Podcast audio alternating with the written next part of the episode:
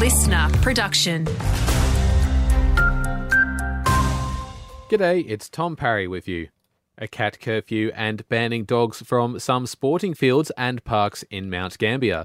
Those are two of the plans endorsed by the city's council as part of its new five year dog and cat management plan. It's come about due to feedback from ratepayers. Project manager Tegan McPherson says the plan will now be sent to SA's Dog and Cat Management Board for final approval the key focus of the plan is really around helping to build community awareness and education programs around responsible pet ownership. Nicole Flint has told the Liberal Party faithful she won't be running for the state seat of MacKillop.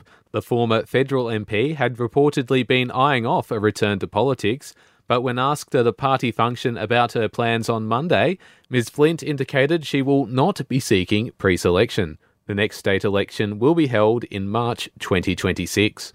South Australians are waiting longer than their interstate counterparts to see a GP. That's according to a new Productivity Commission report, which shows 55.8% of South Aussies had to wait 24 hours or more for a GP appointment for urgent medical care. That compares to 45% in the previous reporting period.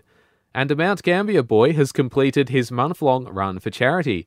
Eight year old Brody spent January running every day in hopes of raising awareness of homelessness in the southeast.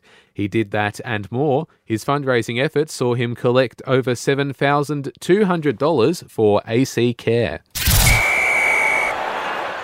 In local cricket, a date has been confirmed for the Mount Gambier and District Big Bash finals. The semi final and grand final will both be played at Frew Park on February 11th. First up will be the semi between East Gambier and Penola at 1pm. The winner of that game will then face North Sportsman's for the Big Bash title at 4pm.